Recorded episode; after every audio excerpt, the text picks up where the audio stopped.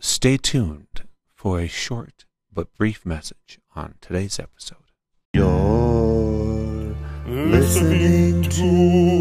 You're listening to. You're naked. You're naked. You're naked podcast. With your host, Nigga Dap.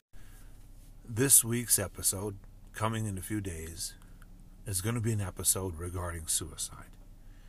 If you or a loved one are feeling like you're in a crisis or you need to reach out to someone, call the National Suicide Prevention Lifeline at 1 800 273 TALK.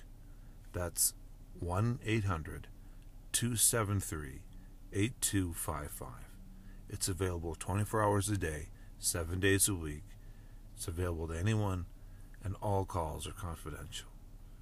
And if you need to get additional information, or maybe you want to reach out online because you're more tech savvy and you don't like talking to people, that's okay. All you need to do is go to www.suicidepreventionlifeline.org. Once again, that's suicidepreventionlifeline.org. If you're experiencing a crisis, please reach out.